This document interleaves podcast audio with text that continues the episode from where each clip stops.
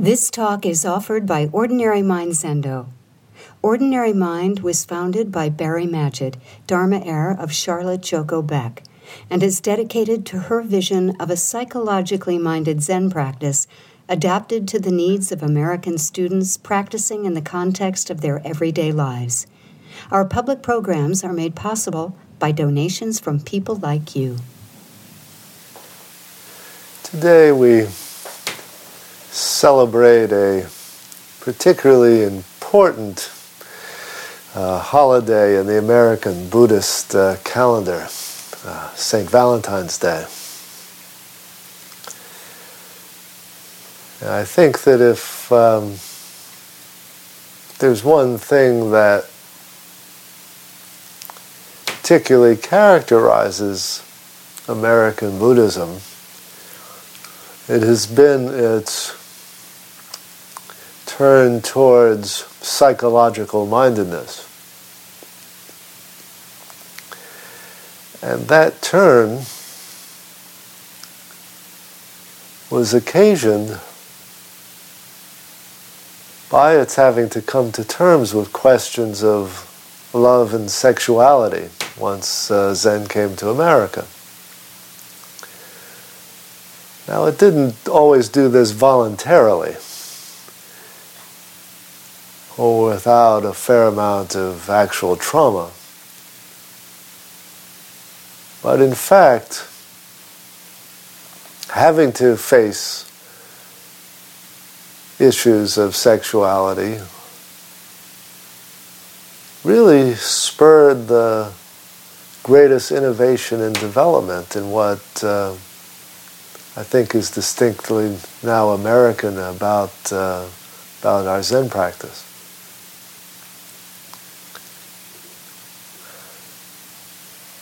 And St. Valentine's Day, in a sense, uh, invites us to welcome the notion of love, and particularly romantic love, back into our lives and our practice, having passed through a generation in which every mention of sexuality was in the context of some scandal or another.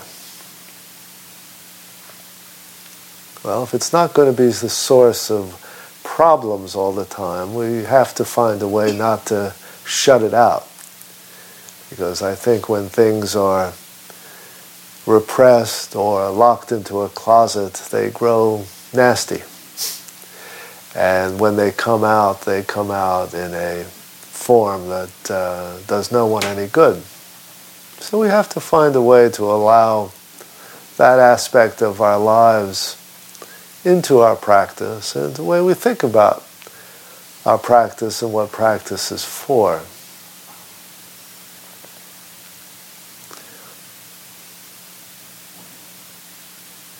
See, even though Buddhism seems to try to break down all sorts of uh, dualisms, nonetheless, we get stuck with all kinds of dualisms that are implicit in our practice. We, we try to dissolve the dualism of mind and body. But the way we treat our bodies in practice is usually very one sided. In most religious traditions, uh, Christian and uh, Buddhist, the body is seen as the seat of suffering. The body is the visible sign of impermanence. The body is what grows old and dies. And the body is the source of desire and craving and attachment.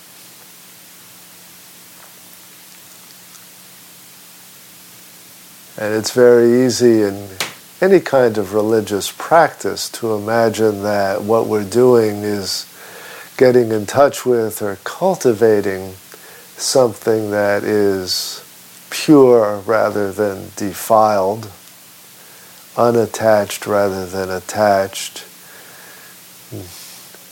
God forbid, even permanent rather than impermanent, right? That we are going to get in touch with a higher transcendental or something spiritual realm that will free us from the suffering inherent in this body of desire and decay. Most of my experience of the body in early days of Zen practice centered around the body as a source of pain. The way you came to uh, know your body in Zen practice was primarily through your knees. right? Your knees were the most important bodily organ. and Zen students spend an inordinate amount of time thinking about their knees, right? Well, the body does have other parts. And when sesshin was over, everybody rushed to exercise them, right? so there was something wrong with this picture.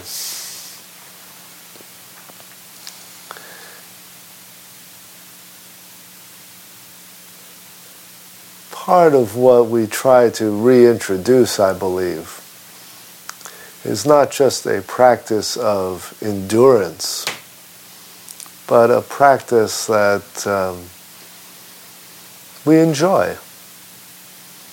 That we don't practice because we are trying to get somewhere or overcome something or subdue our body or our desire, but we're trying to get into some kind of harmony with this body mind in the sense that we not just accept it but enjoy it.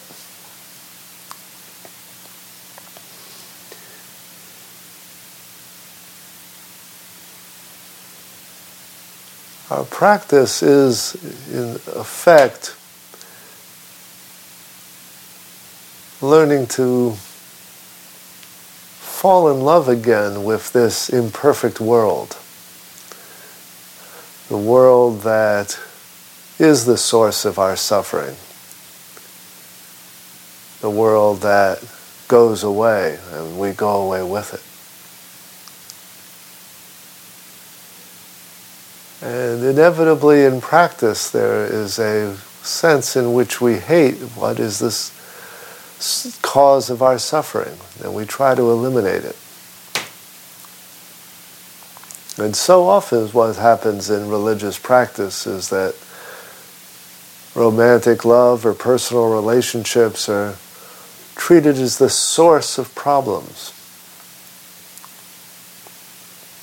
Joko, who was very psychologically minded about many things, was, was very good about getting students to look at the way relationship uh, fueled their curative fantasies. How they imagined, if only I could find love, if only I had the right partner, if only I was understood just the way I wanted. All these if onlys that we imposed on a relationship or a partner. And when they went awry, as they inevitably did, we ended up hurt or angry and so forth. And she was very good at seeing all the ways we, we can do that. What she never really bothered talking about was what relationships were for. Other than that, she thought they were a great thing to practice with. Um, but she never made them sound like much fun.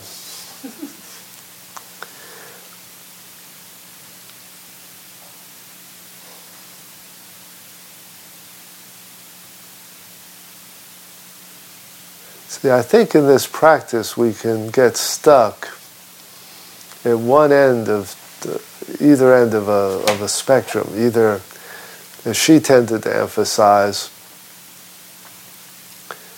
treating relationship or love as some kind of cure all and thinking If only I could have love, my life would be perfect. And if I don't have love, my life is empty and worthless.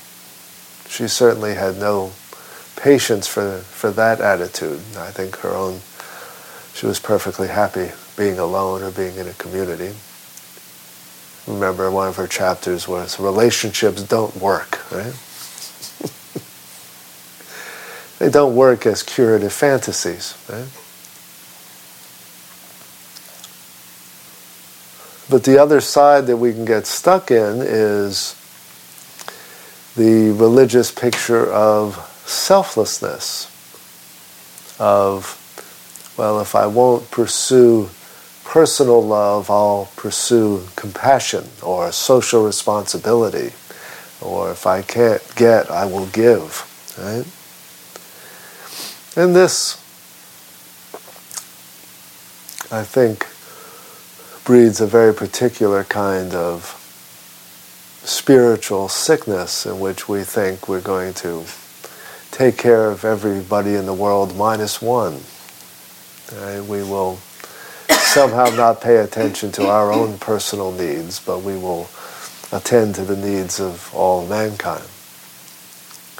And those people uh, typically burn out or implode uh, after some period of time. So bringing those two things together is really the great challenge of practice. How do you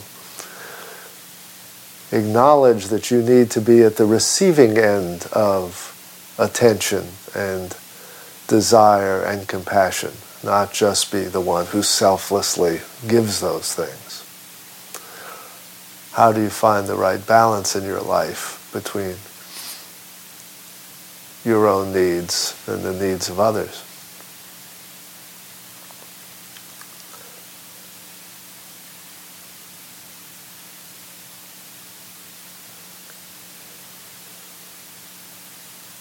I think that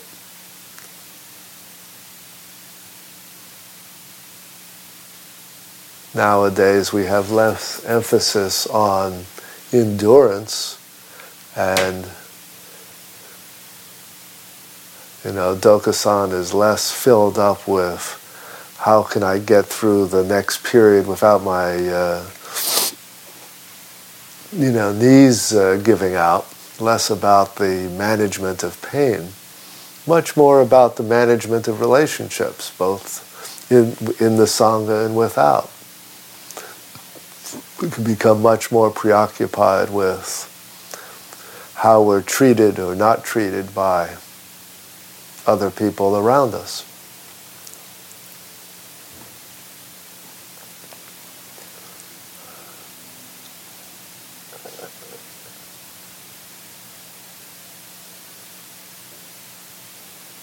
See that we